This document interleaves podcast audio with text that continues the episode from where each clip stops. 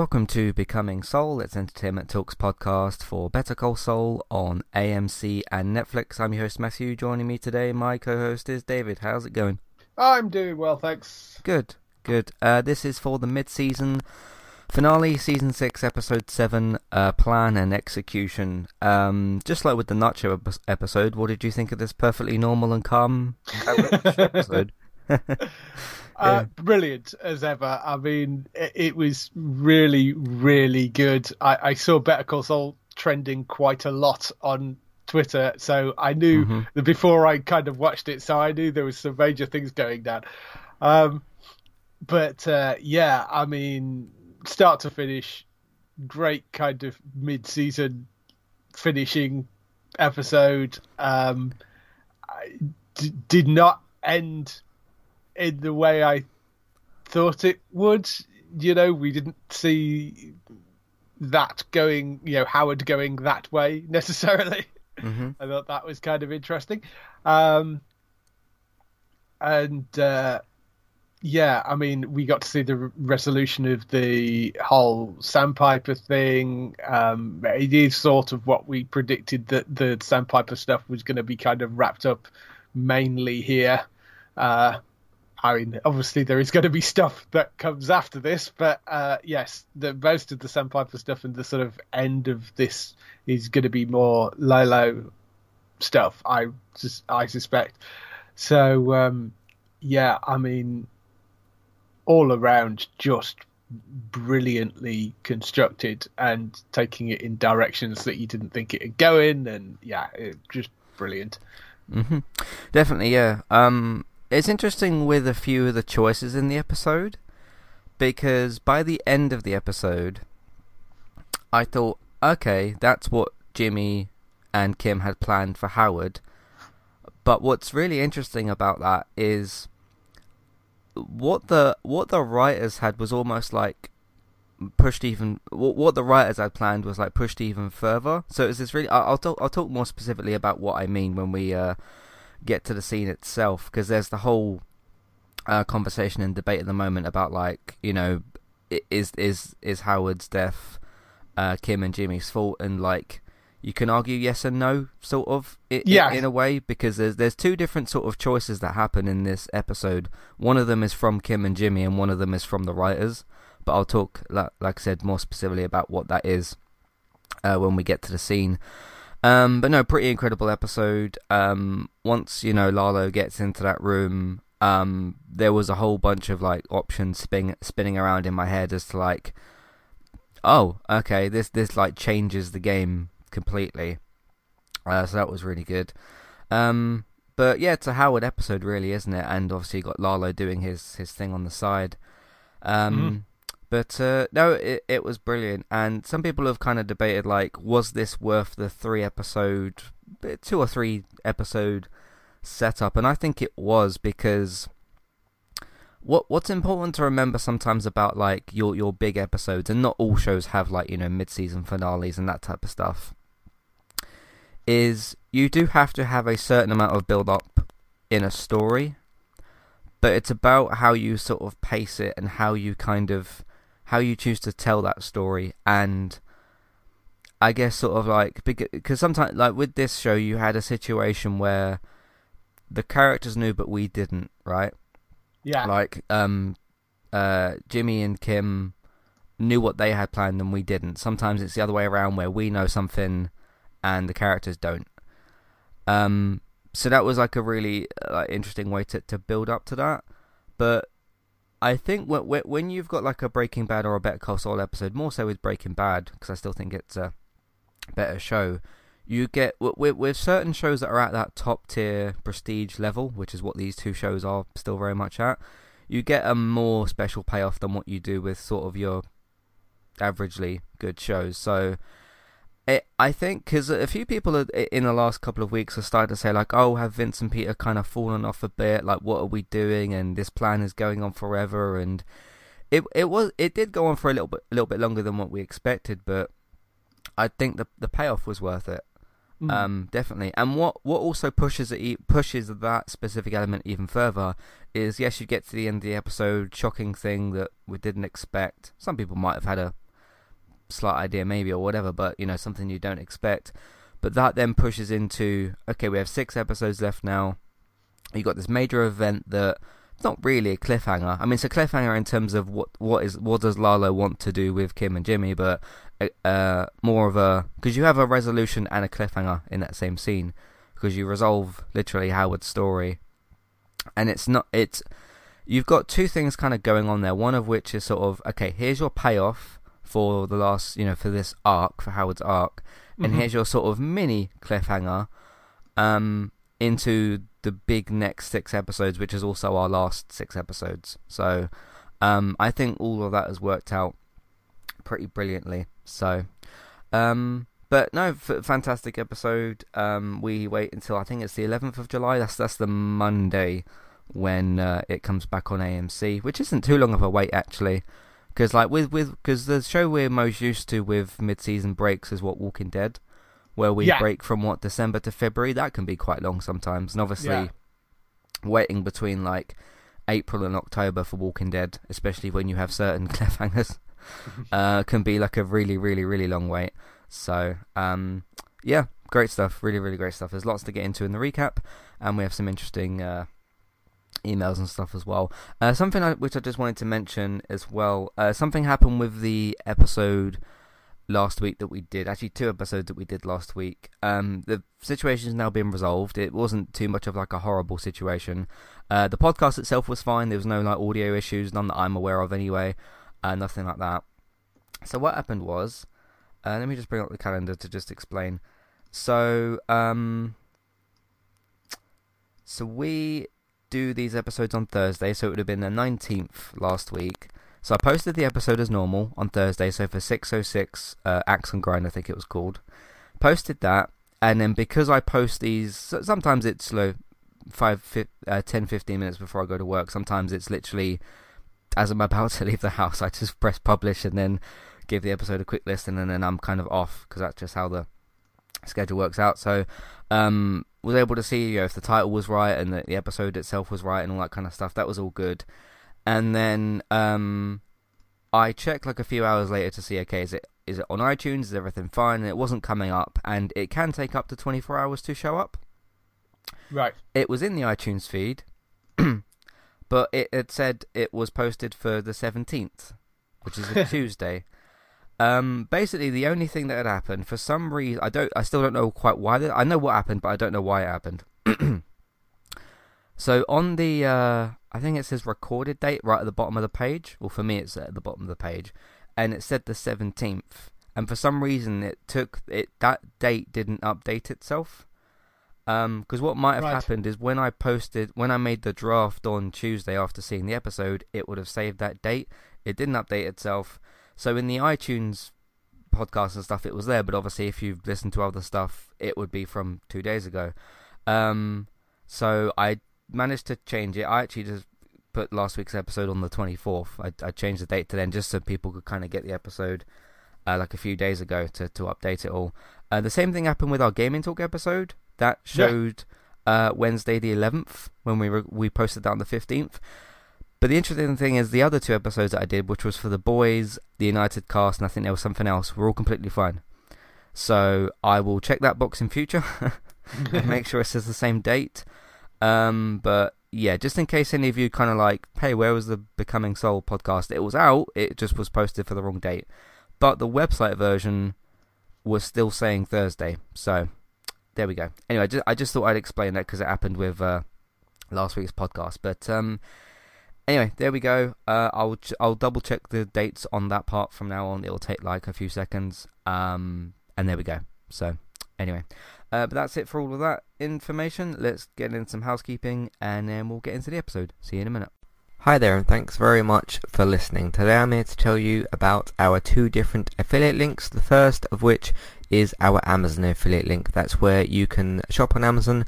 We can get a small cut of what you spend, but it won't cost you anything extra. So whether you're get, getting a gift for somebody else or treating yourself or maybe both depending on the occasion.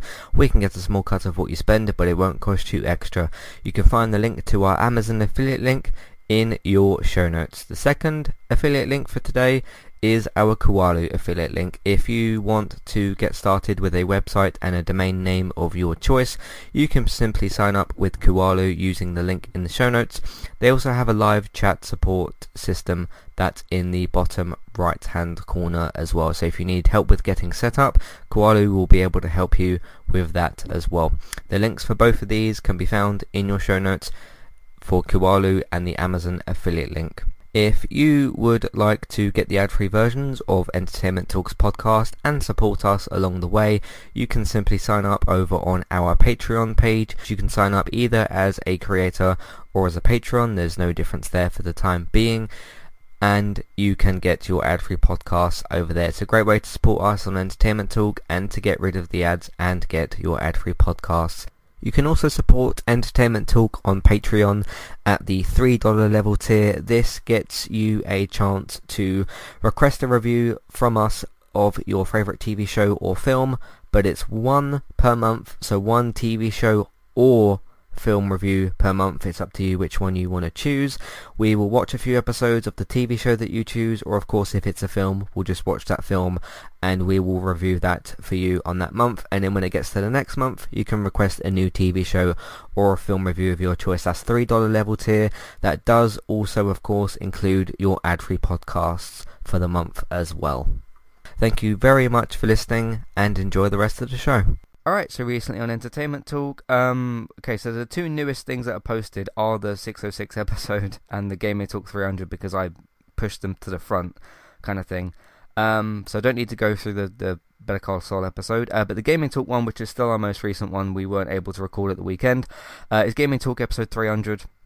Uh, that was where uh, I set out a quiz for uh, David and Robert. David was on the episode, which was uh, brilliant. Uh, we talked about the Gotham Knights gameplay, some changes to FIFA, some stuff happening with COD as well, and a whole bunch of uh, other stuff. So that was a cool episode. the Ga- Gaming Talk podcast will be back on Sunday this week, so no worries on that. over on to other actual newer stuff. Um, we had uh, the United cast on Sunday. It was the last day of the league season. There is a Champions League on Saturday, but we're not in that. So uh, it was the end of Man United season, basically. And instead of doing a focused episode uh, on the 1 0 defeat to Palace, uh, Crystal Palace, I did kind of a roundup of the whole day because I talked about Liverpool and Man City and everything going on like that. Uh, where we finished in the league table and who got relegated and all that kind of stuff. So it was a bit more like a Premier League final day roundup kind of thing. Uh, at some point next week, I will try to do a um like actual season wrap up kind of thing. Get talking about more sort of next season, that kind of stuff. So that's all that stuff. Uh, speaking of the boys podcast I mentioned a minute ago, uh, the boys is one of the many, many, many shows uh, starting in June. Uh, it starts, I think, next week actually, uh, on the second or third of June. Um, and it's for season three of the boys. It's been uh, off the air for a bit of time. Um, but that's the Diabolical 7 podcast, the Boys Season 3 preview. And in the title image, I've got, uh, I think it's Jensen Ackles as a Soldier Boy, which looks quite cool. So, uh, looking forward to seeing that. Uh, did a piece of the uh, Toy Story podcast I put out separately. It's called Ideas for Toy Story's Future. It was a part of the Lightyear preview podcast episode that I did, uh, talking about Toy Story's future and different ideas for different things. So talked about that. Uh, another United Cast episode is called uh, "What's Going On with Marcus Rashford." He's been out of form this year. There's lots of reasons as to why that could be. I explore and discuss those different reasons uh, instead of just plainly saying, you know, he's suddenly bad and and that's that kind of thing. So uh, that was that episode. Um, I think he got uh, uh, married yesterday as well. Marcus oh. Rashford. There was a photo of him with somebody, and it was a wedding thing. I think it was him getting married. So yeah, congratulations to uh, to Marcus. Uh, so there's that. Um, speaking of the Lightyear preview podcast, they did, of course, Toy Story is back next month uh, with a Lightyear um, film. So obviously a spin-off thing from Toy Story. So that's really really good. I uh, really really enjoyed doing that preview podcast episode. That's called a Lightyear preview uh, podcast. So that's for that one. Uh, did a TV season review. This one's for How I Met Your Father, which obviously is a spin-off from How I Met Your Mother. Uh, it's available on Hulu in the US and Star on Disney Plus in the UK. I gave it a don't skip rating, and that's a full full kind of review, but spoiler free for the first half. Uh, did an analysing television episode. This one's talking about the problematic Piers Morgan and also other problematic voices in the industry and that kind of stuff. Talking about his new show, which apparently not many people are watching, called Piers Morgan Uncensored. So I talked all about that as well. And that's pretty much what we've been doing on entertainmenttalk.org and on podcast platforms. Let's get into uh, the last recap of the mid seat off for this half of the season. Uh, so we have our opening, um, which is which has got mystery to it, but not sort of like looking at random objects and stuff. Um, so Lalo uh, climbs out of a manhole, uh, drives to a nearby building to shower. Uh, then sleeps in his car for a few hours before climbing back into the sewer tunnels, revealed to be underneath the industrial laundry where Gus is constructing his meth lab. So, uh, so obviously he's after Gus and everything. Um, yeah, these are kind of the, a bit of a different cold opens because these are sort of like we know who obviously Lalo is. We sort of have a can get a gist of an idea as to what he's up to, but he's doing a bunch of stuff. Why is he, you know, doing what he's doing? Where has he kind of been? All that type of thing. Uh, we know he went to uh, was it Germany um, mm-hmm. recently and that type of stuff. So we know roughly what he's doing, but just not specifically why he's doing these sorts of things. But obviously we we work it out in the end. Um, yeah, it's a good cold open. It's not your sort of like, hey, look at this random object. It will mean something later, and we'll show you this random thing for some reason. So, yeah, uh, which are usually pretty good cold opens anyway. Uh, what do you make of this one, David? Uh, yeah, I, I kind of like. I mean, we we kind of knew what he was doing because mm-hmm. it's a follow up from last week. You know, we knew that he'd gone to Germany. We knew he'd tortured that guy to get the information about what Gus was doing. So the fact that he's wandering around in the sewers, he's obviously being told that the, that there is an underground lab and that's what they built and that's what he's sort of trying to to mm-hmm. figure out. Uh, so we kind of had some idea of what he was doing there, but I still like the fact that it, it's shot in such a way that he's slightly off and you know odd. And you know there's no talking or there's you know it, it's very quiet and you know it, it's just him doing some weird things of kind of emerging out of the manhole cover which if you didn't know that the sort of background to that would seem very very strange and mm. you have that shot of him looking like the clown from it at the end where he's sort of peering yeah, through yeah, the glasses the yeah. yeah you know there's and that it's it's just the way that it's shot and it's put together still keeps that kind of slightly off kilter opening thing that they have, even though we do know pretty much what's going on with it. So uh, yeah, I really liked that as a as a little kind of opening, and you know, it's the fact that he's back in the US and the fact that he obviously, you know, we did because I don't think we actually saw whether he got the information out of. Uh, um, the you know the the guy in Germany, so we now know that he clearly did, and you know, so it, it, it tells you quite a bit without doing an awful lot. You know that yeah, I, yeah. I I quite like that opening.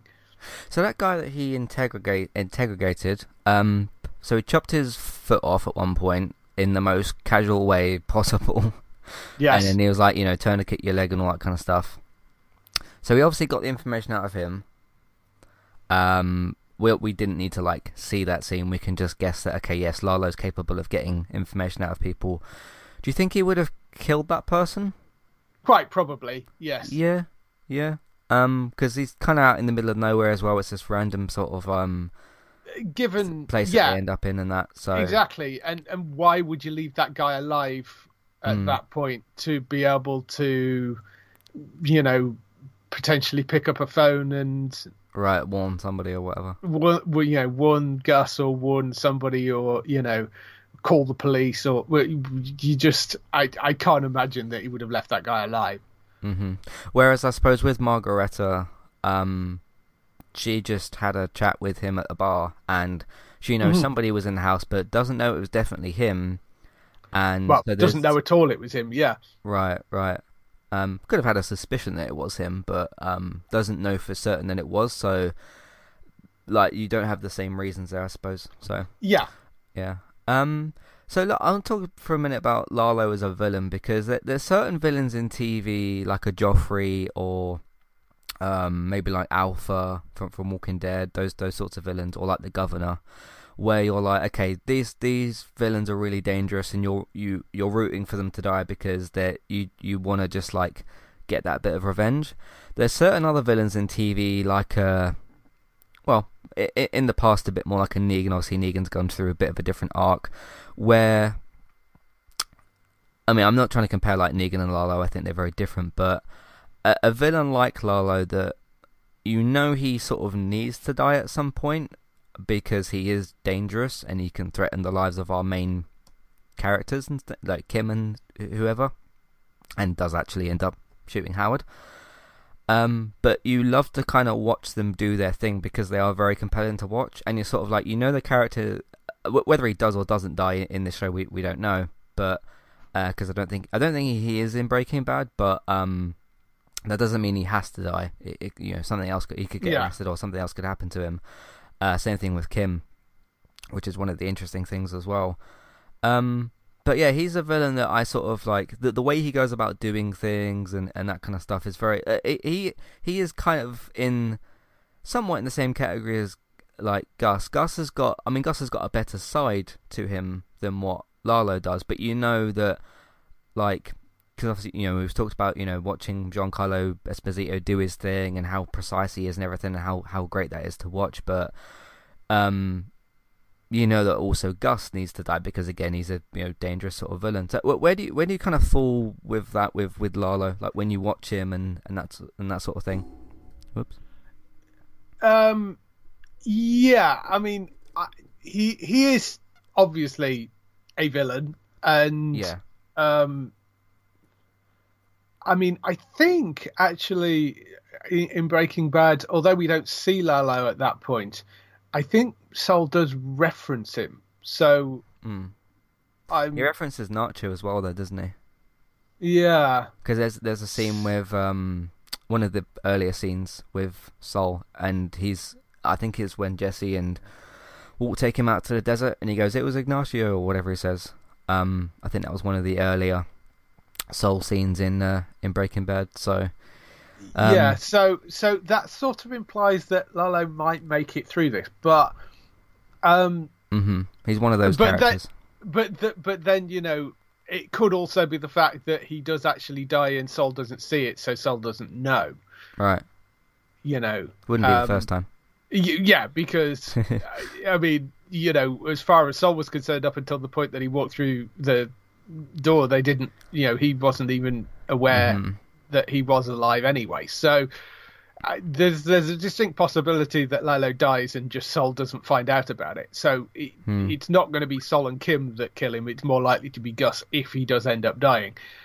But um, yeah, as as a character. You sort of want to see him get some form of comeuppance, I guess, because mm-hmm. he is he's very compelling to watch, isn't he? So. Yeah, yeah, he is. Um, and it's it, you know you talking about Negan. It's sort of different from the Negan situation because as we said before with Walking Dead, Negan, the the the thing with Negan is if you've been watching the entire thing from Negan's point of view, the uh, the Alexandria crew were the bad guys. Right. Um, yeah. Because of what they did. Whereas, yeah. whereas with this, he's a drug dealer. Clearly, he's a bad guy. you know. Um, yeah. It, this isn't him sort of doing what he needs to do to survive. I mean, he's a you know, he's an out and out drunken kingpin in this. Mm-hmm. So, you know, he is clear and, and, he's kind of psychotic. So, uh, you know, yes, he is the bad guy. Um, so yeah, you sort of want to. I mean, he is compelling and he's entertaining to watch, and he's an interesting character. But you sort of want to see him get his comeuppance at the end of it. Yeah, because he might I, put our our characters in danger, kind of thing. Yeah. So and I mean, yeah, and I mean, it sort of goes. I mean, with Gus, you sort of know he's a bad guy as well, but there is a sort of code to Gus, I guess. Yeah. And uh, uh and you kind of were rooting because we know that character better. I think you're probably rooting for that character over Lalo. Mm-hmm. You know. Yeah. So, um, see, cause that's like, because the thing with Lalo as opposed to Kim I could buy at some point Jimmy does something or, or something happens to where Kim's like, I need to go away from you and just go off somewhere. I can't imagine a situation where Lalo's like, I need to get out of here without coming back quickly. Yeah. because I, I can't see Lalo specifically as a character that's like not some, something makes him so sort of frightened I, that, I he, can't he's like I can't uh, to where he's like I can't pursue Gus Well, that's- anymore. that's the thing.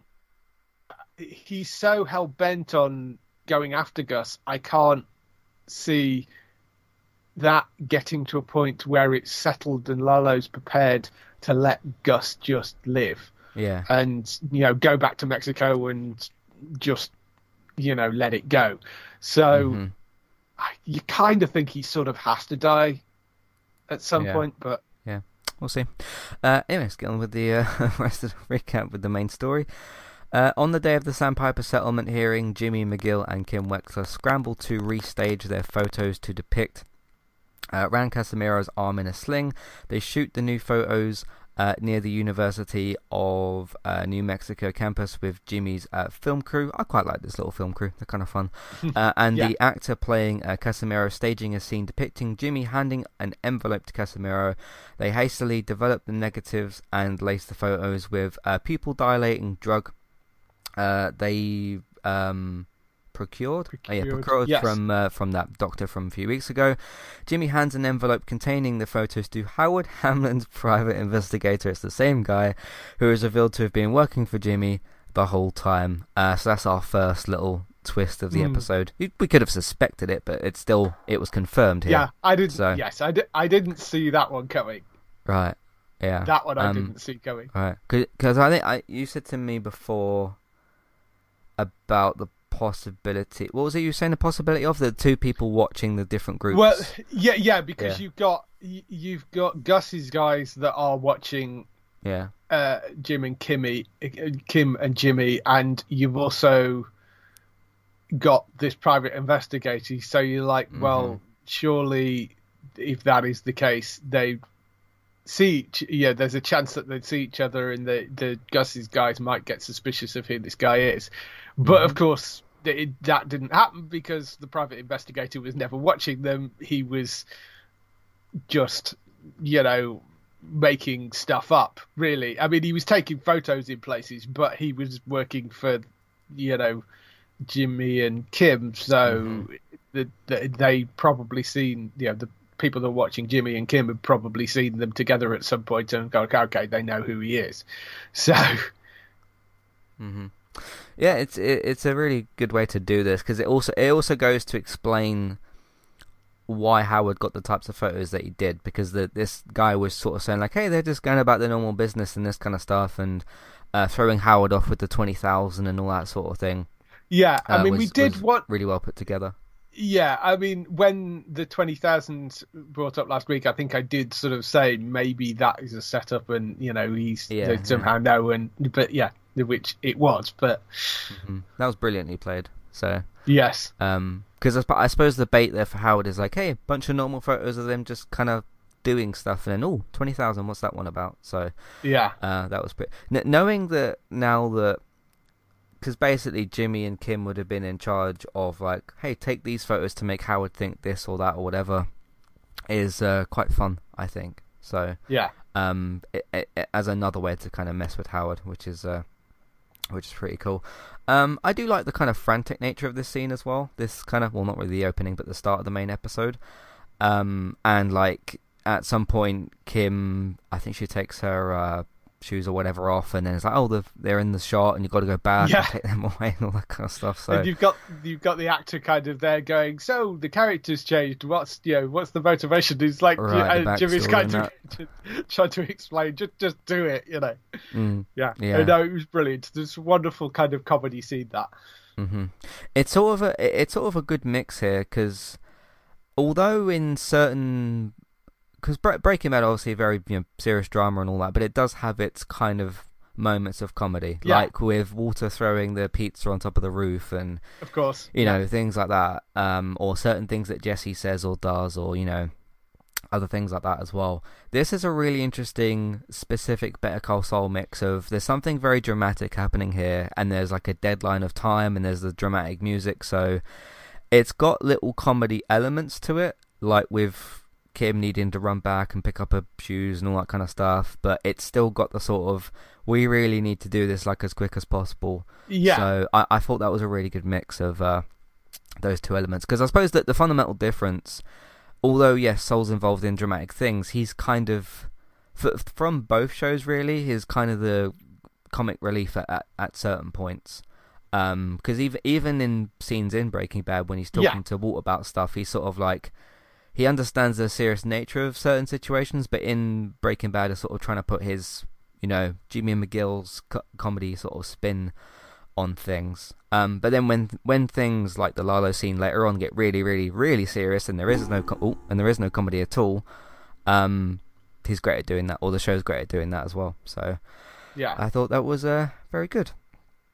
Um, at the HHM office, Howard and Clifford Main um, debrief uh, Sandpiper resident Irene Landry, who is the uh, case class's uh, representative on the timeline of the case and the significance of the meeting. Howard is called away to meet with his uh, investigator, who lands, who hands him, sorry, uh, the photos. Uh, Howard watches them with a um, previous set of pictures depicting making a twenty thousand dollar uh, cash transaction, but does not realize the photos are meant to depict uh, Casimiro. Upon touching the photos, he does a little um, can't remember the actor's name, but the guy that plays Howard does a very specific like hand gesture there.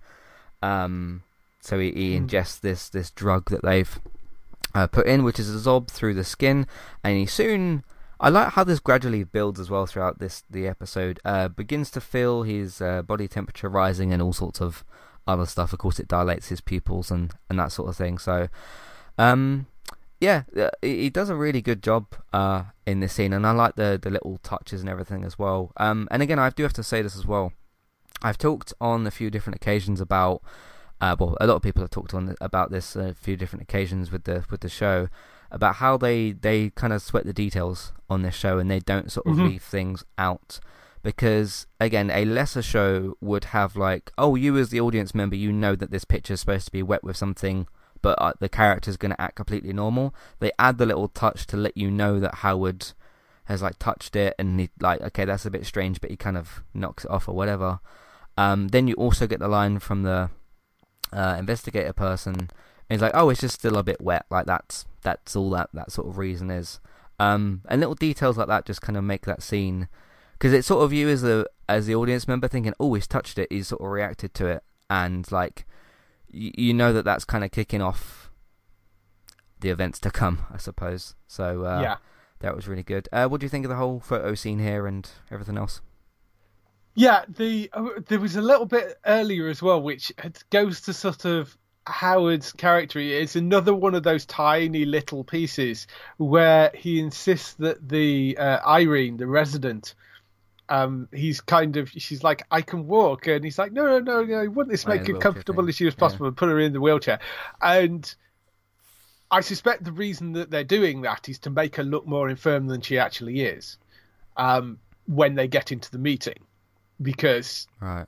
you know it it looks better when you're presenting the case that you know this trying to present to Sandpiper that they're robbing old infirm people you know, uh, right, uh, or they're yeah. screwed over old infirm people. So I think that's the reason why they did it. But it's not particularly referenced. You know, there, there could be multiple reasons. You could look at that and think, oh, well, that was that was Howard genuinely trying to be nice, or it was him trying to be a bit like slick and sw- smarmy, or. But I suspect the genuine reason was because he wanted her to look a sort of old and infirm but they've not directly stated that because you don't necessarily need to. But I think I, it was another one of those little kind of background pieces that didn't necessarily need to be there, but adds texture to the scene in an mm-hmm. interesting way. So there's little things like that I thought were really quite interesting. And then, yeah, then you've got the stuff with the investigator, and like you said, the, that sort of kicks things off um, mm-hmm. and you know he falls for it, which is exactly what they wanted him to do. You know, so yeah, yeah. Well, I think it's interesting about what you just mentioned as well. That's Howard, like you said, trying to appeal to be, you know, oh, I'm really helping this elderly woman, and you, you're, you're the ones that have kind of screwed her over. I think what's interesting about that as well is, as you said, because they don't, the people, like nobody in that room kind of takes specific notice of that. I wonder if that. I think that's probably because like almost within a minute or so, like he starts to get a bit hot, and then he start like he starts to rant and rave about all this stuff, and that kind of overshadows like everything going on. Not not just like the the woman in the wheelchair, but even like the case itself and the way he's like, you know, the the ramblings of a madman kind of thing. Um, because almost straight away, as, as soon as he starts talking and he, he brings up the Casimiro guy and he's like, "Oh, you were meeting with Jimmy and all this kind of stuff," it like derails everything kind of going on there, um, which I think is uh, quite quite a good way to, to do that. So, um, but yeah, all that kind of starts uh, starts happening. Um, so they're at the meeting. So at the meeting itself, uh, Howard is shocked to see the real Casimiro as the mediator. He's like genuinely shocked by this um, recognizing him from Jimmy's photos, and then uh, he cuts the meeting short to accuse Casimiro, so it's all kicking off, of accepting bribes from Jimmy, confusing everybody in the room, as I said, kind of derailing everything. Um, Howard requests to view the photos he was shown, but receives photos depicting Jimmy meeting another man, just kind of, you know, this casual person. Hand, uh, handing a frisbee, wasn't it? Yeah, yeah, yeah just, just um, you know, two guys in a park and a frisbee kind of thing. Yeah. Um, so it depicts Jimmy meeting with another man, further discrediting Howard. This is where things start to really fall apart. Cliff, noticing Howard's dilated pupils and erratic manner of speech, chastises him on his behaviour and accuses him of being intoxicated. Howard realizes he was conned into hiring a fake investigator and makes a, f- a futile attempt to convince uh, Cliff of Jimmy's scheming, but Cliff informs him that Schweikart and Coakley uh, have made an offer on the settlement that they have no choice but to accept. Um, so yeah, it it falls apart here for for Howard. Mm-hmm. Um, what one of my because there's lots of like interesting kind of things going on here. One of my uh, favorite parts here of of the many things causing Howard to fall apart is because he's got these photos right. Everybody's like, you know, people over his shoulder looking like, oh, what's what what's this kind of proof Howard's got, and how's he gonna save himself here? And he doesn't and then he's like, "Get the other photos. He's been swapped," and that that that was the part that kind of like stuck with me a bit. Um, because just the way he's kind of shouting, like, "I've got this proof. It's in my office. Has been swapped." Um, I thought was done really, really quite well. Uh, but yeah, it falls apart, and uh, as does the meeting. So, um, what did you make of this scene and the I, falling apart here? This was brilliant because it, it yeah. is just the entire plan kind of falling together exactly how they well pretty much exactly how they wanted it you know you've got um casimiro turning up as the mediator you've got like that that wonderful sort of howard then clocking him and you know, I mean, then they're not the same person, but he kind of thinks there is, there is. So uh, nobody understands exactly what's going on. It makes Howard look like a complete lunatic. Uh, then he brings the, I mean, the photos coming in and being like a really nice touch of, of you know, having the photos swapped out. So you've got, uh, you know, and it's like Jimmy handing a frisbee back to somebody. Just, yeah, like completely innocent. Yeah yeah, just really, really nicely put together. Um, and it's tied up in such a way that it doesn't matter what Howard does at that point. Mm-hmm. It it's it, you're you're in a situation because even if they hadn't managed to swap the photos out, yes, Jimmy would have got into trouble because it looks like he's trying to bribe the judge, but um, that also probably would have screwed things up as well in terms of you know for for the entire case. You know, even if it'd been discovered that Jimmy was kind of messing around, that could equally have pushed Sandpiper people away. So I think whatever happened at that point, they'd sort of got it locked down that the Sandpiper people were going to kind of you know back away because it was the Schweikart and Coakley people that recommended that judge in the first place. You know, as and if he's found to be unreliable, yeah, it's it would have been more trouble for Jimmy, but you know they made sure the photos were changed anyway. So whatever yeah. happens at this point, even if they could prove it, they're now in a position where they have to take this settlement because they're not going to get a better one because mm. the Sandpiper people refuse to come back to the negotiating table, and it's and it's just added them into a different, more difficult position. I mean, there are many ways I'm sure they could have done this, but this is the one that embarrasses Howard the most. Which, of course, is his point when you get to the end scene as well. Is like, why did you do it? You know. Mm-hmm. Um, yeah. But yeah, I, I thought just the, the amount of detail and the planning that has gone into this is just brilliant. It's really wonderfully thought out, and um, yeah, I, I was I was just so impressed with how they pulled this all together. Yeah, yeah, definitely. Did you have like a favorite? Because uh, there's lots of different elements in the way that Howard falls apart here. Did you have like a one that stood out, or one that was like your favorite kind of one? Well, I I sort of like the, the bit where he's ranting kind of like a seemingly like a lunatic where he's back in the office and he's going and he's trying to explain to cliff of going you know i'm not on drugs i'm not on high i know how this and he's, he knows how it looks you know he says i know how this looks mm-hmm. um, and he's sort of saying that that um, they you know he he even knows how they did it. He knows how that they ended up with this fake private investigator and he's kind of explaining this entire like wacky conspiracy theory which happens to be true but like cliff's looking at him like he's a lunatic. And it's and still clearly isn't particularly convinced by it. Mm-hmm. um but I, I that scene particularly i rather liked yeah, yeah. And for me, it was the photos swap thing of like, hey, the photos have been swapped out, and like, I think it calls Francesca or whatever. Uh, no, not Francesca. Um, the other person. Um, yeah. Of like, get get to my office, and you know, kind of the, as I said, the ramblings of a madman kind of thing. Um, I suppose yeah, for for like, it makes sense because for everybody, include like specifically Cliff, you'd look at Howard at this point, and you'd be like, you know, the sex worker in the car with Wendy and the the uh, drugs at the drugs, uh, yeah. golf um, uh, place thing and everything. And now this is happening, and he looks intoxicated because of his eyes. Um, but the interesting part here for Howard is Howard kind of knows how all this looks, but he can't sort of. It, it's too late now. So yeah, yeah, he knows how it's done. I mean, and it was brilliant. I mean, yeah, because it does make him look like a lunatic. You know, the fact that he hired a private investigator to keep an eye on Jimmy, but the private investigator was fake. There were photos, but the photos were switched.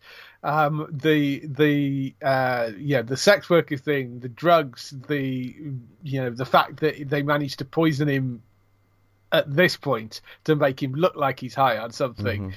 It all sounds completely ridiculous. Uh, when you know, and sounds like this stupid conspiracy theory that it, sounds like he's completely paranoid, which of course was the point. But it, it's the fact that they came up with this, and I think that's one of the nice things at the end when Howard's sort of ranting about it is is yeah, you know they they you know he's like apoplectic and like how how why did you do this you know um mm-hmm. But uh, yeah, I, I, uh, just the whole thing I think is is so brilliantly written and performed, and you know it's a wonderful performance from him. So yeah, it's it's just great. I really really like that.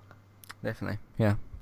Uh, Lalo spends several days monitoring Gus's uh, laundry from a sewer gate and makes a video recording to later give the cartel. He makes a call to Hector Salamanca, intending to enter the uh, laundry that night, but realizes the line is likely tapped. Uh, and decides to tell his uncle that he um, has found no proof to incriminate Gus and will attack instead attack Gus that night. Uh, Mike, who was indeed uh, has indeed been listening in, warns Gus and states that he will uh, reroute his security team away from lower uh, priority targets to Gus's home, because of course Gus is kind of the, the kingpin sort of thing, uh, from to his home. Uh, Lalo notices a cockroach past the uh, sewer tunnels and gets an idea, which is interesting. Um, so, because there, there's an interesting little detail in the the phone call scene, because when he, uh, you know, dials the phone and all that kind of stuff, and you hear this little crackling noise. Mm-hmm. was that the intentional sort of trigger for? Because he hears that noise and then he sort of like changes his facial expression and then he immediately hangs up the phone. Was that? Did I like read that correctly, or, or was that just general I- phone line I crackling? I didn't catch that, but yes, I suspect that probably was the case. I mean, they don't do anything without reason in this show, so uh, yeah,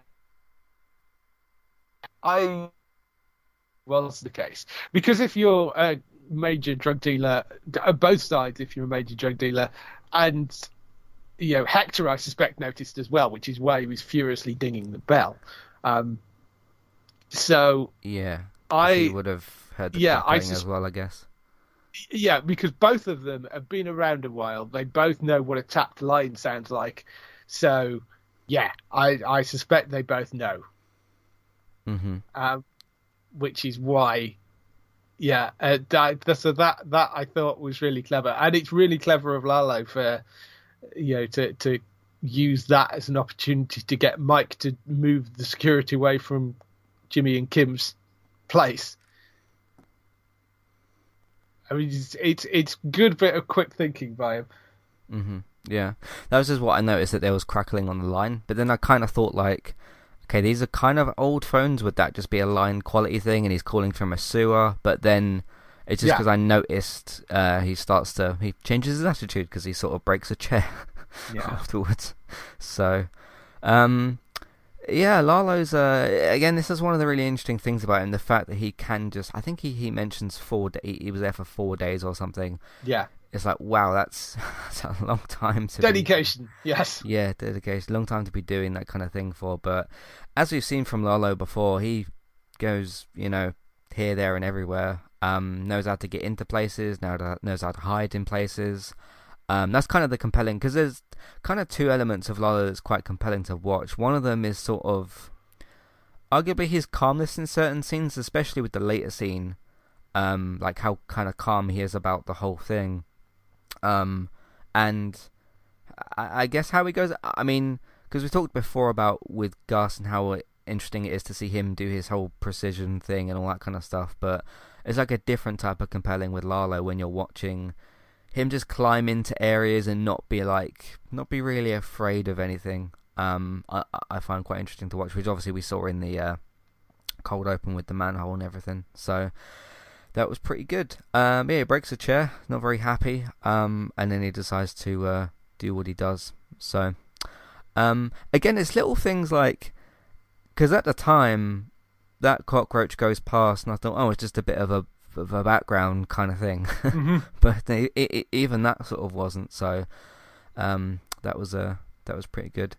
Um, is there any little sort of like smaller details you noticed in this scene? No, no, not particularly. Um, I mean, yes, I clearly wasn't paying as much attention as maybe I should have been at that time. but yes, uh, no, because I missed the crackling on the line. But yeah, Right.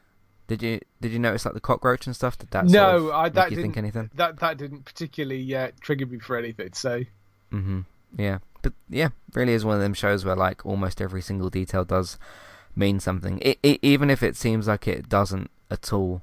Um, like how I thought that was just sort of a background part, but uh, that's pretty good.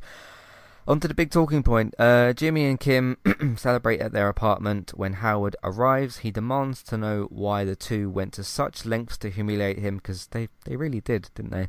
Uh, and cl- concludes um, that they are sociopaths who enjoy running cons regardless of the consequences. As Howard vows to bring uh, Jimmy and Kim to justice, Lalo walks in asking to speak to uh, Jimmy and Kim, or says, Can I speak to my lawyer? Um, the two implore Howard to leave as Lalo really, really casually loads this silencer onto this gun, leaving Howard very confused, but not for very long because he shoots Howard in the head. Um, blood splatter on the wall, all that kind of stuff. Uh, Jimmy and Kim scream out in horror, and he says, uh, "I just want to talk."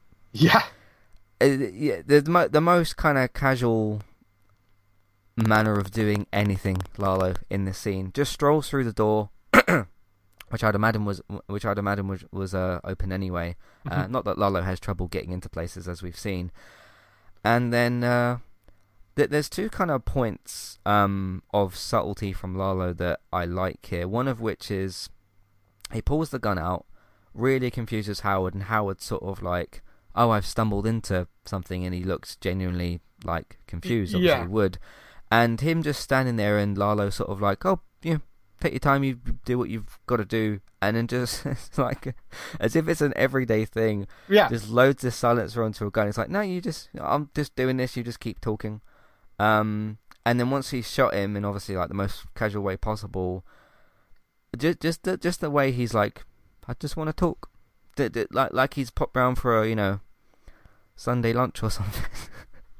um, yeah, uh, really quite incredible scene. There was um a bit of a note I took about Howard's death as well because there's certain scenes in certain shows where a character would get knocked over by something and would bang their head on a surface or on a table or a kitchen counter or something like that, and you'd see a camera shot of it to really let you know like this character's whacked their head and they're in a bad spot. What's interesting about the way this happens is they do give the close up shot of Howard's head bang on the table, but he's already dead by that point. Yeah. Because obviously, you know, bullet to the head. Um, so I, I wonder if there is again small details in the show do mean more than what they sometimes come across as. But I thought that was interesting because like that's not sort of oh he shot him in the leg and then Howard banged his head on the table. Is he going to be all right? Like he's dead before that happened. So I, I found that as an interesting little tidbit. Um, and one of the other interesting details is Jimmy's like it's you, can't believe it's you. And the way that they shoot Lalo's sort of shadow in the background um, was really, really quite compelling as well. Um, and for for the smallest of split seconds, I thought to myself, has Howard like somehow got Lalo to come over here? But then realised as soon as Howard looks at him and he's like genuinely confused, I was like, okay, no, that's not the, the deal yeah. that's sort of gone on here. Because I, I was wondering for for a second if they were trying to do this story of like, no, Howard's had Lalo in the background this whole time, but obviously that wasn't the case. So no. uh, that was uh, quite interesting. Um, but lots to talk about here. Uh, what were some things that stood out to you here? Yeah, I mean uh, the the fact that he's sort of I, I love the fact that Howard's kind of you know ranting, basically admitted defeat, but he's mm-hmm. he's there, kind of going, you know, I will, uh, I, I will I, I, I, mean, that's the interesting thing. He's first of all, he's calling Jim, uh, Jimmy, and Kim psychopaths when an actual psychopath walks in, uh, which mm-hmm. which I thought was was kind of interesting. And then you've got him ranting about how he's kind of gonna make sure everybody knows what you did, and you know, I will make your lives hell. I'll destroy you. And I do think that's potentially the reason why Lalo actually shoots him because Lalo doesn't have any direct need to shoot him. He could have kept the gun in. He could have said, you know, I need to talk to my lawyers. You need to go, and mm-hmm. potentially Howard, you know, would have been none the wiser. He wouldn't necessarily have known who that person is. There is a possibility, of course, he might have figured out at some point that that was a drug dealer, but you know, and was this kind of major drug kingpin. But it, it's quite possible that Lalo could have just sort of not bothered killing him and letting him go. But I, but there is a chance that Lalo was outside and was hearing that conversation of mm. like Howard going, "I'm going to expose you" and all this sort of stuff, and was like, "Well, if these, if this guy is going to start digging through their life, he's going to expose the cartel." Mm-hmm. So he's got to go. So I suspect that was probably the reason why he actually shot Howard. Um, I I, I kind of saw it as like Howard sort of just the disposable in the way person here. Yes, possibly. I mean, you know, the Lalo is a psych, is a sociopath, so there is no reason. Yeah, so I mean, he might have just thought, oh, it's just easier if I just shoot him. Um, right, just kind of just get him out of the way, simply. Yeah, so it might have just been that, but there was an opportunity for him to just sort of turn up and say, "Oh, I need to talk to my lawyers," and you know, um, let him just walk off. But right. but if he had heard some of that conversation as well, that gives him absolutely the reason why he would just shoot him in the head. You know, mm-hmm. rather than just doing it because, ah, well, you know, better nobody knows. Um, yeah, I so wonder.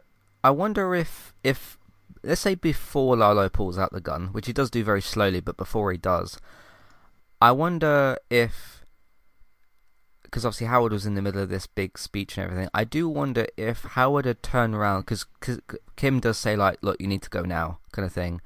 If he'd have listened straight away and turned around and tried to leave before Lalo pulled the gun out, I wonder what Lalo would have done about that. Because Howard doesn't actually try to leave the room at any mm-hmm. point. He just kind of at, at some point once he sees no. the gun and everything, he stands there in confusion, and then he's not confused for very long because he he dies. So um, yeah, I would have. I wonder if like Lalo would have tried to grab him or be like, "No, you can't leave," or something like that. So, um, yeah. But again, I I think to me, Lalo looks at Howard in this scene as like, "You're kind of the one in the way. I don't. You you mean like nothing to me? So killing you is like, you know, you're yeah a, a red shirt character to to, to Lalo. Um, so that's why that kind of happens. Um, and it's not like Lalo's new to doing this kind of stuff. So. Um, uh, yeah, but, uh, but yeah, quite quite an incredible scene. Um, indeed. Uh, what did you think of the the way that they shot Howard's head hitting the, the table? Did you did you get anything from that? I not not particularly. I mean, I yes, again, nicely done, but I didn't get anything like particular hmm. about that. Yeah, yeah, because usually a show tries to tell you that as if like, oh, this character's in in a bad sh- you know in bad shape, um, but he was before that happened. So, yes. Yeah. Uh, yeah. I suppose. Hmm. Yeah. What kind of happens next here after they've like actually calmed down and I assume disposed of Howard's body in some way, shape, or form, or I don't know. Um. Yeah, we'll have to see what specifically Lalo wants to uh, talk about here, but we'll find out uh, when the show comes back, I guess. Um, is there anything else you want to talk about in, in this scene? Uh, no, just that, I mean, it's a wonderful way to end this first half of the um, season, and mm-hmm.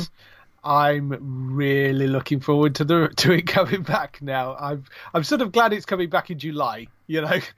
Right, right. So, don't so, don't come back in June. June's yes, June's got too many things in it already. Come back in July. Yeah, yeah. So uh, one kind of last question.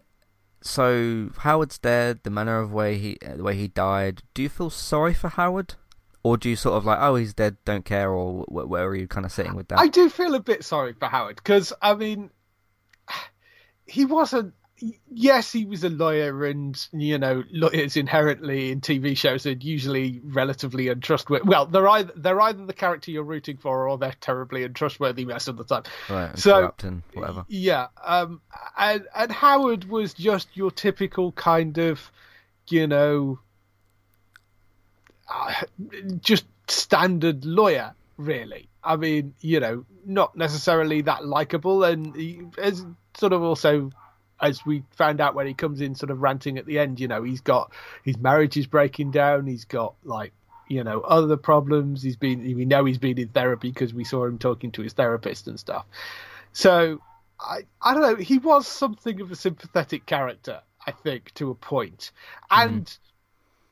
the thing with uh, Jimmy and Kim, that that stuff that he's ranting about of him kind of saying um, why why did you do this? Because as I said before, there are other ways that they probably could have got here, but I think there is a certain amount that he's right. They do enjoy running the cons. They they they had a purpose. You know, they needed to get the money, and they needed to close the Sandpiper case out. But but I'm sure there would be a much more straightforward way of doing this than screwing with Howard to the extent that they actually did.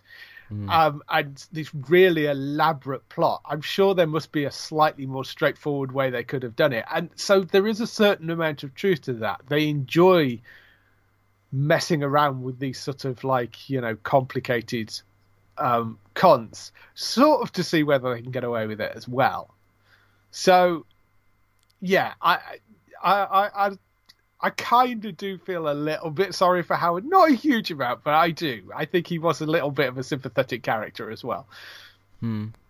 I I don't think I do necessarily. Um, it, it's a situation where like, okay, this guy's an ass. He's a bit kind of like, well, up his own arse and all, all, that kind of stuff. He didn't like deserve to die. He's not one of the characters you look at that look at in the show and think this character really needs to die as soon as possible. But um, Yeah, he kind of got himself in the situation, I suppose. But uh, what what's interesting about something I, I said I was going to mention later on, which I'll mention now.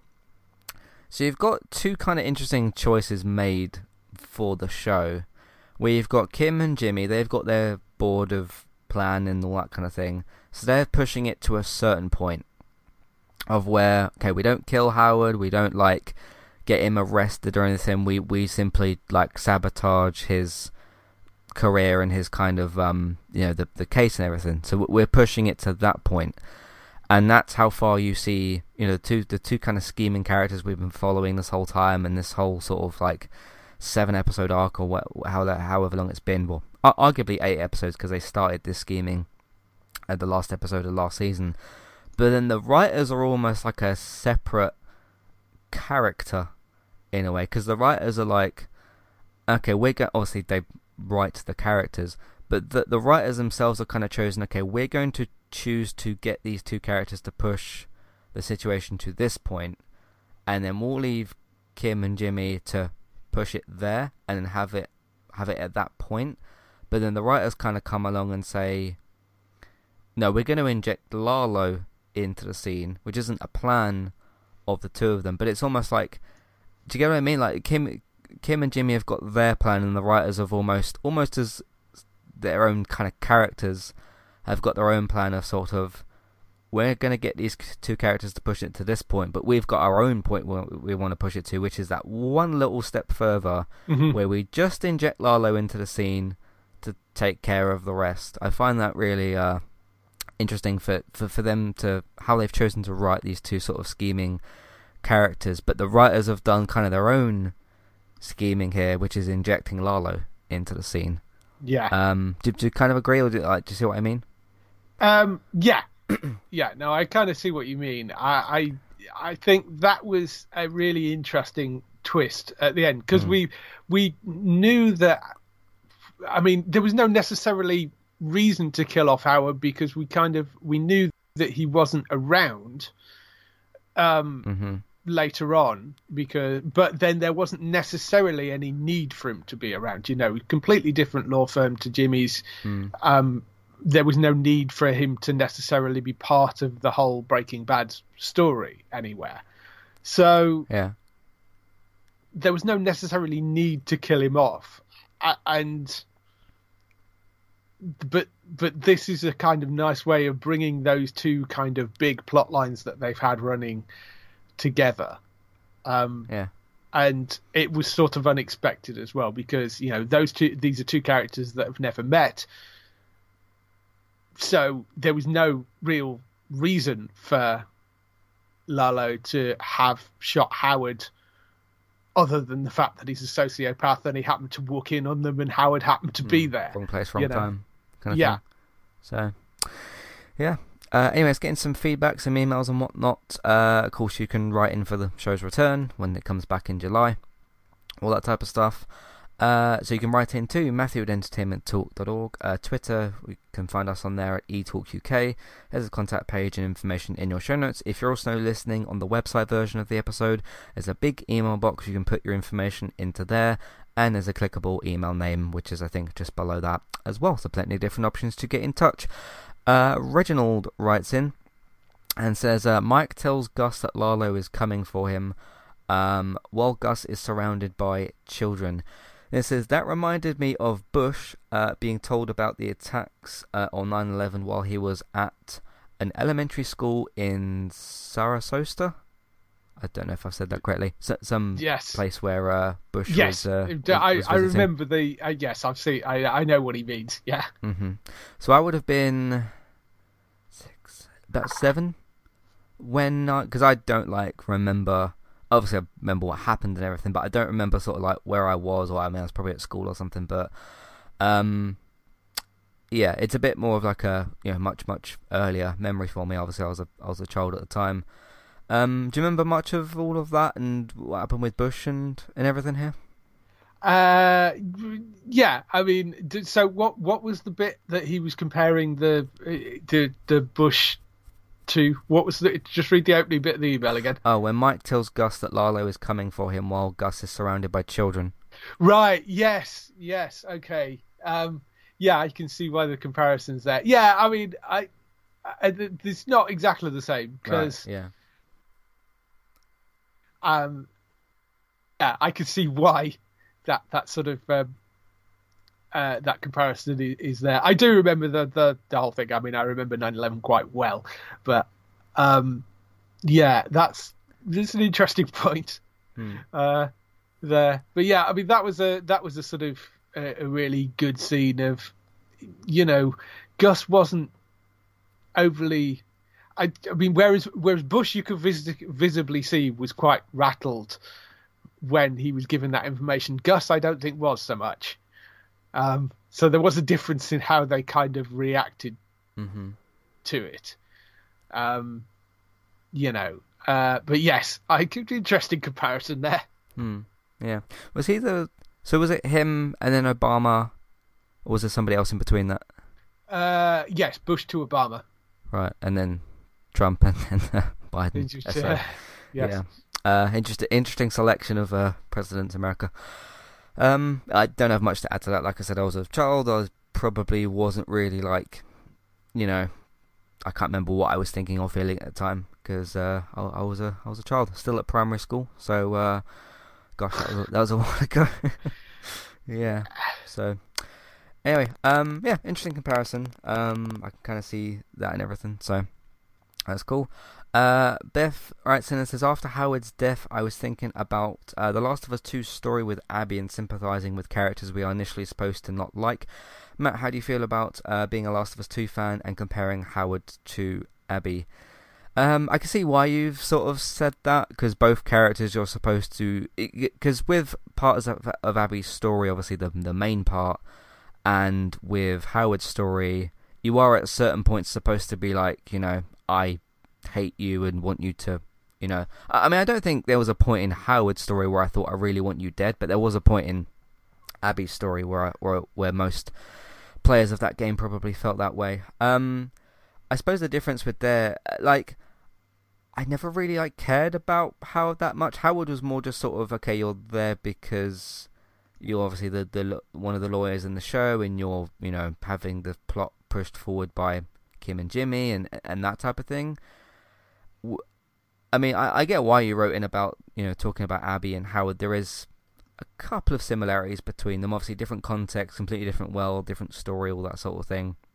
Um, so just to give a bit of a spoiler-free background on Abby, because I can't to talk about what Abby did in the game. I know the game's been out for two years, but some people still might. You haven't still played it, have you? Last of Us Two. No, still not played it. No, but um, so Abby's a character who's introduced for very very specific reasons. She's one of the main like driving forces of the story of Last of Us Two.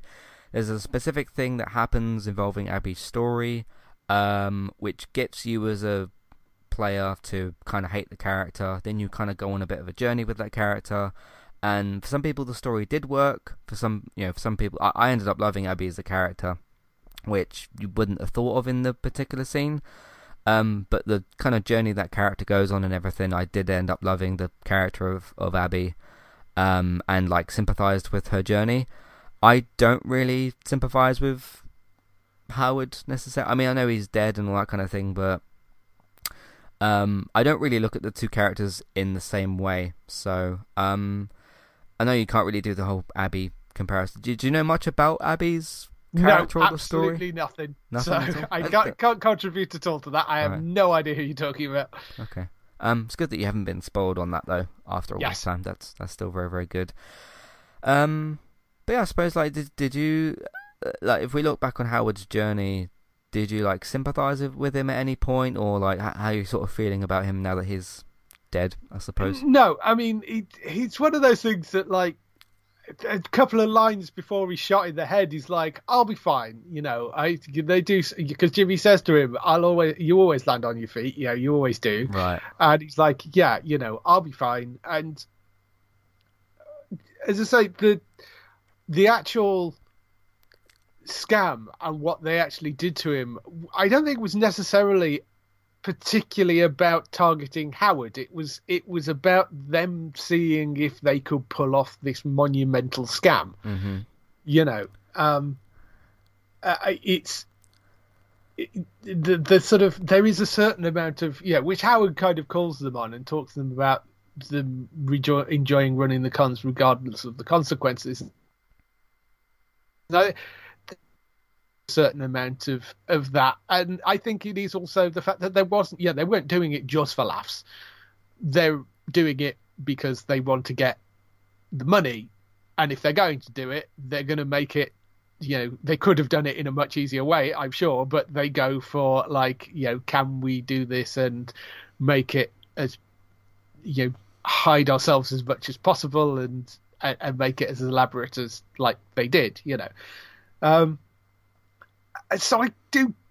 I, I don't know. I the, the thing with Howard, he's not a bad guy necessarily. He's just a lawyer. He's a standard lawyer. Mm-hmm. So I do have some sympathy for them, but for him, but but oh, and he didn't deserve to die in the way that he did. Um,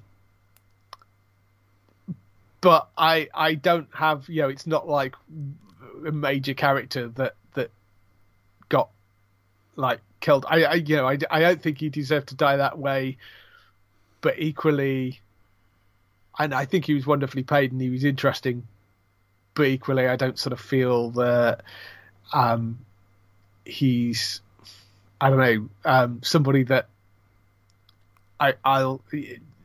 I, I kind of don't have strong feelings either way. I guess is what I'm trying to say. Mm-hmm. Yeah, yeah.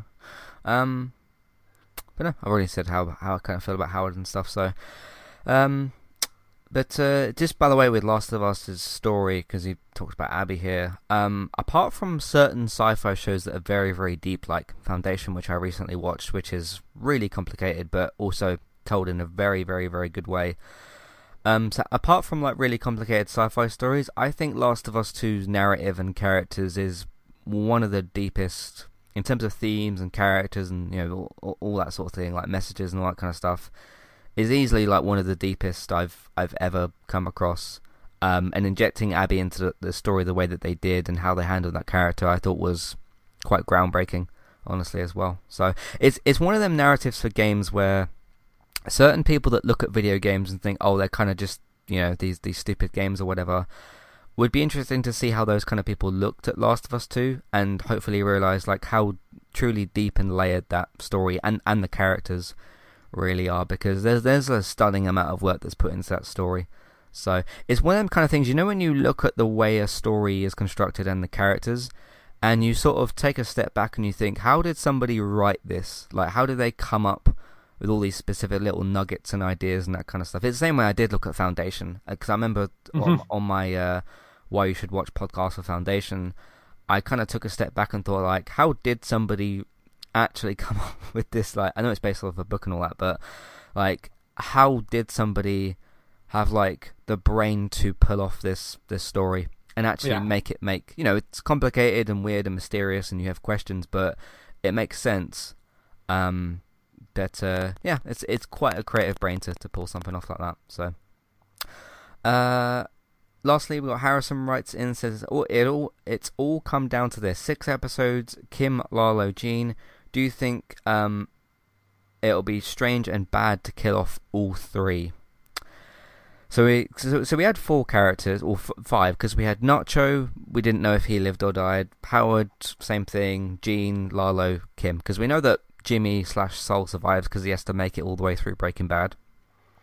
Yeah. Um, but we don't actually know if Gene does survive. There's no no that guarant- is true. There's no guaranteeing that that version of Jim actually or Jimmy does actually live. I would say at this point, I think Kim lives.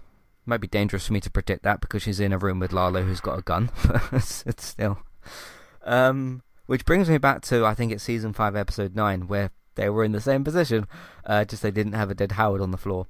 Uh, I think Kim survives. You watch, she'll die in the first five minutes now. The next episode. Yeah. I think she lives. I think Lalo dies because I think that Gus takes him out.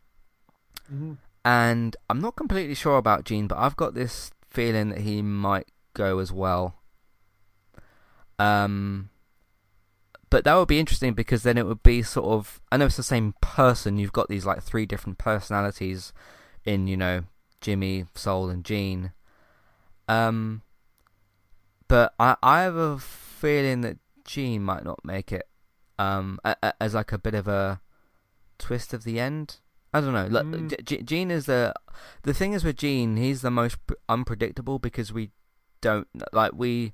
I mean, we don't know what happens to Lalo and Kim, but we know what happens in Breaking Bad, that section of the story. But Gene is past that in the unknown territory. And although Lalo Mm-hmm. and Kim in this show are in unknown territory, we know that they're not in the other show. So that's the interesting kind of part of that. But yeah, these three, uh, what do you think happens to each of them? Um, I'm yeah, Kim. I'm not sure. I'm there is one one possibility is it ends up being Kim and not Gus that takes out Lalo in some way. Huh. Possible. Right. Um, and that's how they both die. You know, it ends up with her accidentally sort of, you know, or doing something heroic to protect Jimmy. And, you know, I, I think whatever happens, it has to be something that is her decision. Um, because it's something that can't be on Jimmy's conscience. If you see what I mean, because I Mhm. think that that causes a problem. Um, the other option is we've seen the vacuum cleaner guy thing pop up again, and Yeah, nugget towards y- yeah, and and that's where she ends up, which does open up the interesting possibility that she's still alive in the Gene timeline, and you could possibly end up with a happily ever after for those two. You know, somehow they find Mm. each other again, and and they end up together. So, I mean, that would be one possibility. Um, so I don't know with Kim. I, I'm I, I, really can't tell whether they are going to go down the route of killing off or not. Lalo, I think he's probably dead. Um, and I, but as I say, I think the problem is that Jimmy seems to in Breaking Bad epi- in a Breaking Bad episode makes a reference to Lalo, so he obviously assumes that Lalo could still be alive, which means that he doesn't see him die, which would point to Gus probably being the one that takes him out hmm as well. I can't So- see Lalo getting away from Gus and Mike and all that no, and, firepower. and as you said earlier, I can't see Lalo being in a you know letting himself be put in a situation where he decides that it's, it's all cool and he's just going to go back to Mexico and leave Gus alone. Right, or gets I- scared and runs away. I don't see Lalo doing those sorts of things. No. So at this point, he seems kind of all in. So I, I don't know. I, I can't see Lalo necessarily making it out of this. Um. Yeah. So, mm, yeah, the and I I kind of hope they they don't necessarily. I, I, I wonder if you're going to end up with Gene coming round good and then giving him a happily ever after ending. Because you've sort of got this backwards you know you had the story of breaking bad which was take a good guy and turn him bad. Hmm and I do wonder whether they'll end up doing the reverse, which is you're taking somebody who's basically a bad guy and turning him good. I, I do wonder whether whether it'll end up being a sort of, you know, by the time you get to Gene, is it sort of going to be in a situation where they, you know, you you've seen this sort of this lawyer kind of get corrupted, but he's always been a little bit shady and you know kind of got worse but are, are you going to then sort of make him better at the end? Are you going to have a sort of redemption arc and give him a happily ever after as a, as a sort of juxtaposition to the end of breaking bad? Maybe. Um so i don't know. I'm I, I, I'm not sure. I, I, very difficult to judge who's going to make it out of this alive. Other than, I mean, obviously, like you say, we know Jimmy um, Saul makes it through because of Breaking Bad, but we don't know about Gene. Mm-hmm. So I, I I kind of be okay if they ended up with like Gene and Kim together at some point if they somehow found each other in the future and, and they go kind of off together. But mm. um, but yeah, Lalo's the only one that I think is probably definitely for the chopping block. I would imagine because yeah. I can't see a situation of of him not. Uh, yeah, I I can't see a situation where he wouldn't just where he'd just leave it alone. Because hmm. he's actually looking. He's not trying to get away from Gus. He's trying to get to him. So yes. It's yeah, which makes sense for his character.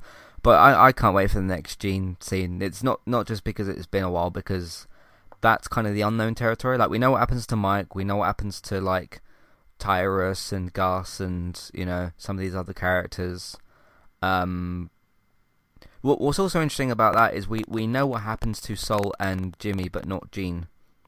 So we know yes. that we know that this because he's like the only character that has that really. Because we know what happens to Jesse, we know what happens to we know what happens to basically everybody else.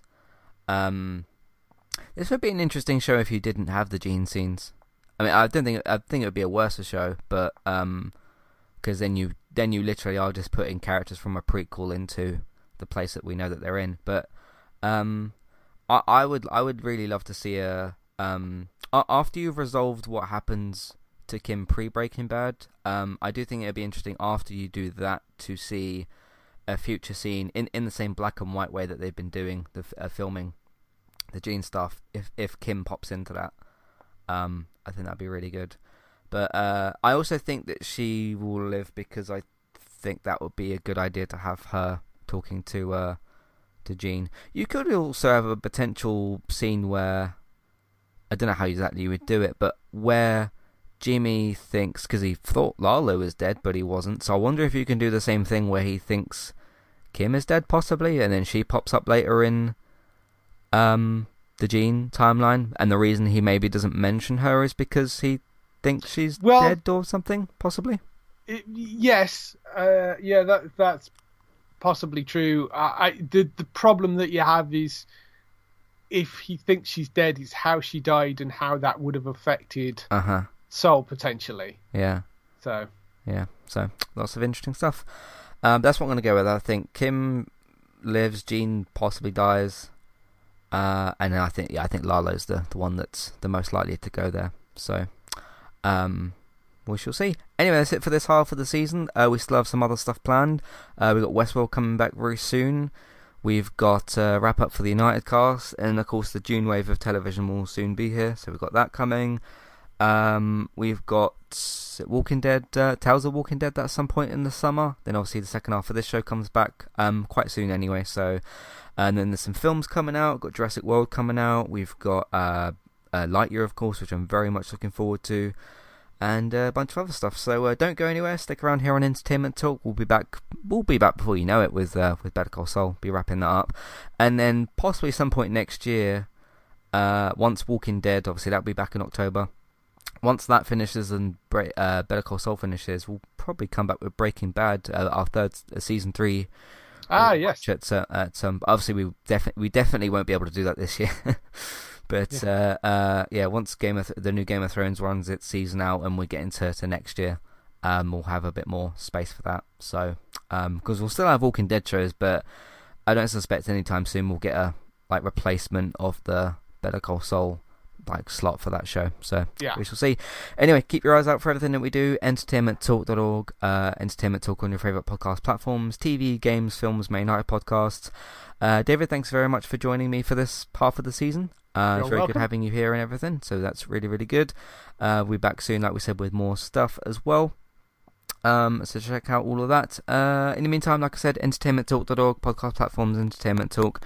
Get involved with our episodes. You can listen to more stuff that we've done. You can also support us by telling uh, other people about what we do and where they can find it, either by just telling them or using social media. Uh, you can support us through Patreon, the $1, $3 level tiers for the ad free podcast and review options. Uh, you've also got geektown.co.uk. There's a lot, and I mean a lot, of TV and other things happening throughout the month of June. Obviously, a few shows starting uh, today and tomorrow as well. So lots of things going on. Uh, so Geektown, geektown.co.uk, Geektown Radio for TV and your film news. Uh, David, what is happening over on uh, Geektown these days? Uh, well, there's there's obviously Geektown Radio, which uh, you're on again this week. Mm-hmm. So we did reviews of Time Traveler's Wife. Uh, we did uh, Chip and Dale the Rescue Rangers movie. I I did um, Night Sky as well. So we talked about lots of different things. You talked a bit about Heartstopper and Central Park. Uh, so lots and lots of reviews up there, and uh, we news and all that sort of thing. The usual stuff we get on uh, Geektown Radio TV news. So that's on geektown.co.uk and also on various podcast platforms. On the main site as well, there's lots and lots of news going up. We've just posted all the premieres coming to Disney Plus UK in June, so you can go and find those on the site. There is, of course, the air date information. So if you're looking for UK if you're in the US and you're looking for UK TV premiere dates as well, we've got lists for both of those for when shows are returning on uh, just the premiere dates of, of, when things are coming back. And as Matt has been alluding to, particularly in the UK, the premiere dates for June is absolutely ridiculous.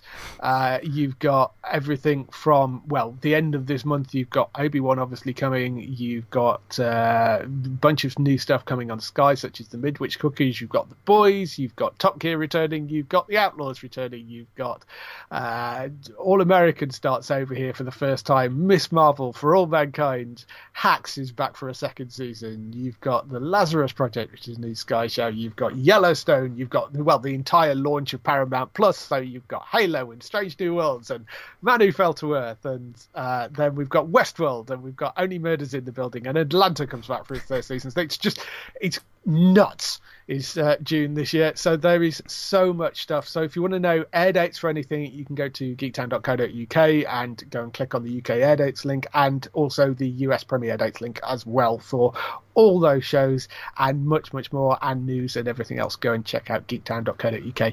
Mm-hmm. Definitely. Um, and yeah, recommendation to keep your eyes on those air dates specifically because sometimes streaming services don't tell you always when their uh, when yes. their shows are back. Netflix, um, but uh, so keep your eyes out for that because there is a lot of stuff, and uh, even me and David, who obviously keep an eye on all this stuff, we miss shows sometimes that come back as well. Mm-hmm. Um, because I already forgot that the Wilds came back for a second season. So, yes, um, that's another one as well. So uh, keep your eyes out on all that. Check your streaming services because um, this is one of the busiest release schedules I've probably ever seen. Yeah. I think so. Uh, keep your eyes on uh, on that. Geektown.co.uk and Geektown Radio for all of that. So there we go. Uh, you can also find Beck streaming uh, pretty regularly over on her Twitch channel, Trista BYTES. You can also follow her on Instagram and Twitter, so check out what she's up to over there. You can also follow me on Twitch as well, eTalkUK, for my different gaming streams. Um, done quite a few uh, of the FIFA career mode episodes, which have been going pretty well. Uh, you can find those if you want to catch up with those. Uh, they're doing a bit better than what they usually have. I don't know if that's because I've been doing more of them or YouTube decided to work for a change or I don't know. YouTube's a bit broken. So, um, actually, YouTube's very broken, but I won't talk about that here.